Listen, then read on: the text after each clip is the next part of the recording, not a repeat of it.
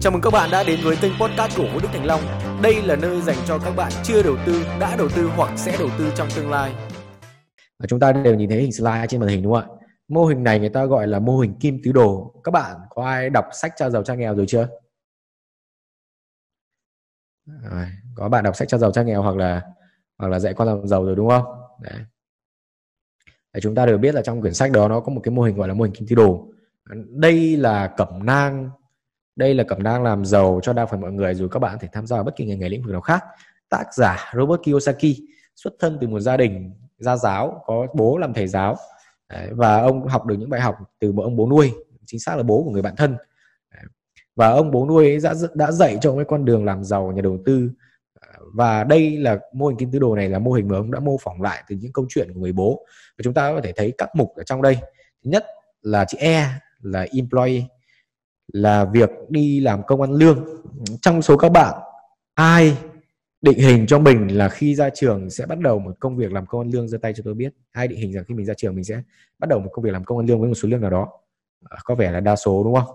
Có vẻ đa số là sẽ định hình mình sẽ nếu là điều hoàn toàn bình thường không sao cả đấy, điều hoàn toàn bình thường bởi vì hệ thống giáo dục của chúng ta, hệ thống giáo dục của chúng ta đã đào tạo chúng ta rằng là chúng ta cần phải có một công việc ổn định. Đa phần mọi người đều nghĩ rằng chúng ta cần phải có một công việc ổn định để để có thể có cuộc sống tốt hơn. Thế nhưng mà mọi người thì không định nghĩa như thế nào là ổn định. Đấy, theo định nghĩa ổn định của tôi ấy thì xin việc nó không phải là ổn định. Bởi vì cái việc mình làm cho một công ty nào đó thì công việc của mình sẽ do cái thằng sếp của mình quyết định chứ không phải do mình quyết định. Chỉ khi nào cái công việc của mình do mình quyết định thì nó mới là ổn định. Ví dụ như thằng sếp ngày hôm nay cháy nắng dở rời nó bảo nó sa thải hai thằng đen đủi hay một trong hai thằng đó là mình thì nó không phải là ổn định kể cả các bạn có xin vào làm nhà nước, thì khi các bạn nghỉ ốm quá lâu hoặc là khi các bạn phạm lỗi, các bạn vẫn bị rời khỏi biên chế bình thường. Nó vẫn không phải là ổn định. Ổn định là gì? Ổn định là các bạn có thể tạo ra thu nhập mà không, kể cả khi các bạn đang ốm, khi các bạn đang nằm ở một chỗ, các bạn vẫn có thể tạo ra thu nhập được. Nó mới là ổn định, được chưa nên là cái quan điểm về công việc ổn định của chúng ta bị nhầm lẫn, dẫn tới là nhiều nhiều người hay định hướng cho con cái là cần xin một công việc nào đó với mức lương nào đó, cuối tháng có thằng trả lương thì nó là ổn định. Còn ổn định của tôi ấy là kiếm thật nhiều tiền kiếm thật nhanh tích cóp lại để đến thời điểm mà dù có bất kỳ điều gì xảy ra thì chúng ta vẫn còn tiền để tiêu nó mới là ổn định. Bây giờ lương các bạn 10 triệu tháng các bạn tiêu hết 9 triệu rưỡi. Thì lỡ có vấn đề gì xảy ra các bạn lấy đâu ra tiền để các bạn tiêu có đúng không? Ừ. Thậm chí là bạn nào lương 20 triệu các bạn cũng chả thể tích cóp được. Rất là khó để tích cóp đối với các bạn trẻ thời điểm hiện tại. Nên một công việc ổn định nó không tồn tại trừ khi lương các bạn cực kỳ khủng khiếp. Uh, đi cái ô thứ hai là ô sell sell employer. Chữ S ấy cái ô chữ S ấy nó là thể hiện của người làm tư. Giống như việc là ngày trước tôi uh, làm sốc quần áo ấy thì nó là thể hiện ở ô chữ S. Là một người sẽ bắt đầu những kinh doanh những sản phẩm hàng hóa gì theo định hướng tư nhân thôi không mở doanh nghiệp không mở doanh nghiệp và không có tập đoàn gì hết. Thì nó là cái ô thứ hai. Ở ô này thì uh, có thể trong xã hội chúng ta rất là nhiều. Và ô này là một bước tiến rồi. Khi chúng ta chuyển từ làm công ăn lương sang uh, sang làm tư nhân thì chúng ta đã bước sang một cái tiến là chúng ta chủ động cho hơn trong công việc. Công việc chúng ta là quyết định bởi chúng ta nhưng mà vẫn có một cái vấn đề là chúng ta không thể phát triển được. Làm tư nhân làm tư nhân để mà giàu rất là khó bởi vì những cái vấn đề các bạn lo nó rất là nhiều. Và đa phần mọi người đều dừng ở một cửa hàng quần áo hoặc hai cửa hàng quần áo. Nhiều lắm là ba cửa hàng quần áo. Hay là một số nhà sẽ mở tạp hóa thì người ta cũng chỉ mở một cửa hàng tạp hóa thôi. Rất ít người có thể phát triển thành chuỗi cửa hàng tạp hóa được. Rồi. bước tiếp theo là business owner là những người chủ doanh nghiệp.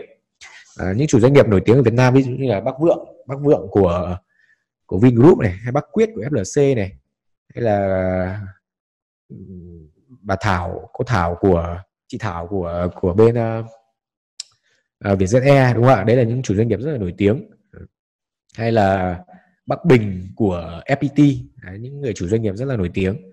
À, và cuối cùng là investor, chính là nhà đầu tư. Và chủ đề ngày hôm nay chúng ta nói đến là nhà đầu tư.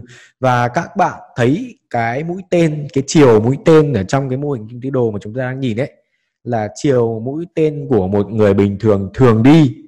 Có nghĩa là đến cuối cùng của, khi các bạn đạt đến đỉnh cao của làm khi các bạn là đạt đến đỉnh cao của làm công ăn lương, các bạn sẽ nghĩ đến việc là mình sẽ chuyển sang làm tư.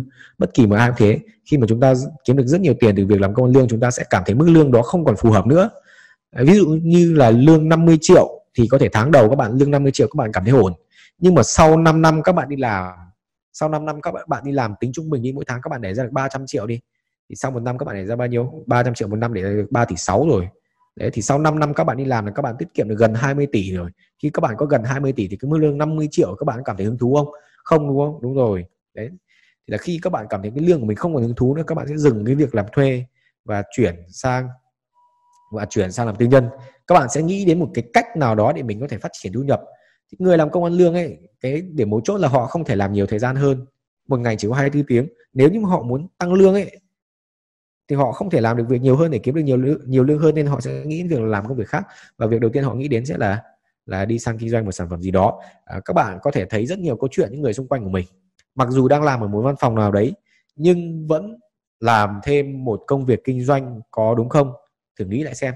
Mình có họ hàng hay người quen nào đang làm một công công việc ở văn phòng nhưng mà vẫn làm thêm đá thêm một chút mảng kinh doanh đúng không? Rồi.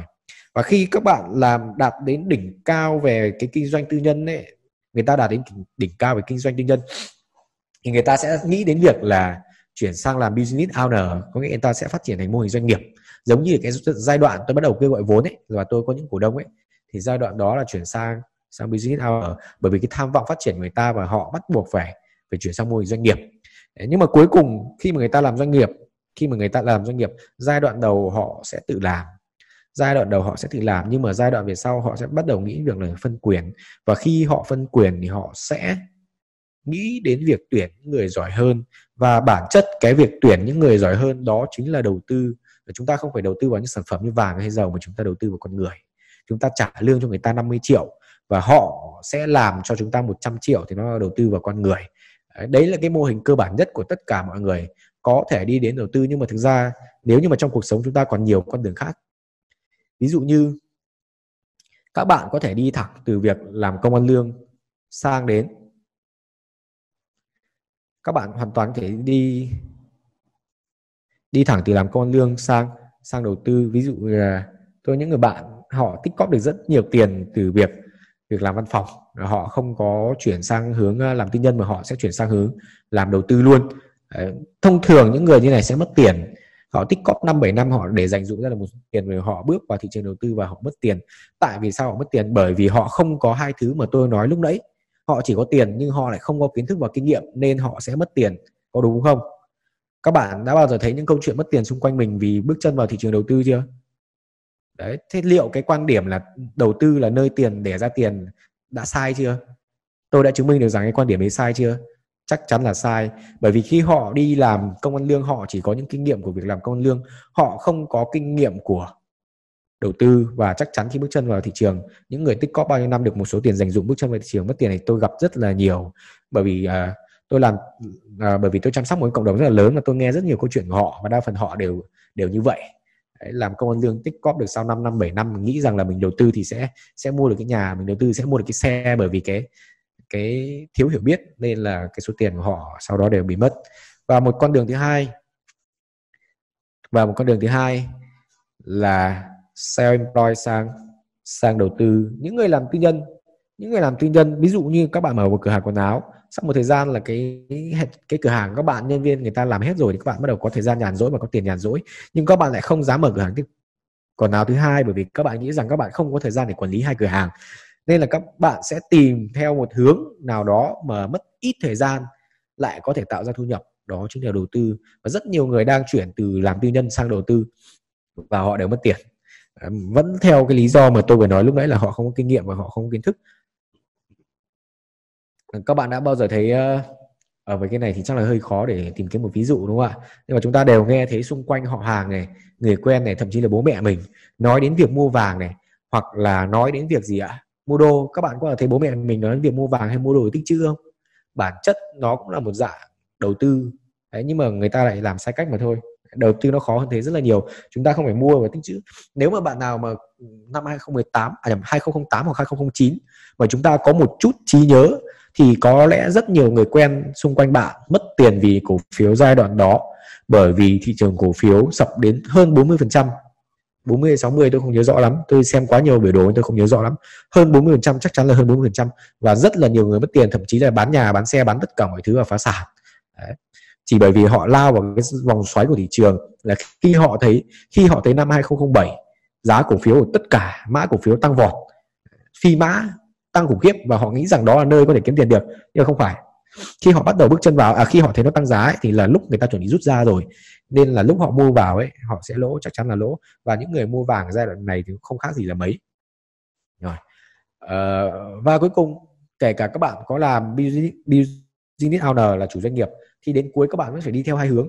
Một là đầu tư vào con người và hai là các bạn sẽ dùng số tiền các bạn tích cóp được các bạn đầu tư vào một khoản đầu tư nào đó. Uh, nói chung thì đến cuối cùng bất kỳ một ai cũng sẽ phải động chạm đến đầu tư dù các bạn có đang làm bất kỳ một ngành nghề nào thì sẽ đến lúc chúng ta phải động chạm đến đầu tư. Thì theo các bạn là chúng ta nên học đầu tư sớm hay nên học đầu tư muộn? Học khi chúng ta còn thời gian học khi chúng ta còn sức trẻ hay là học khi chúng ta có gia đình chúng ta có quá nhiều thứ bận tâm chúng ta nên học lúc nào? Chúng ta nên học lúc chúng ta còn trẻ có đúng không? Chính xác là như vậy. Đấy, bởi vì là học về đầu tư chúng ta cần phải trả giá rất là nhiều. Tôi đã phải trả giá rất là nhiều cảm ơn các bạn đã lắng nghe đến cuối audio này. Nhớ ấn theo dõi.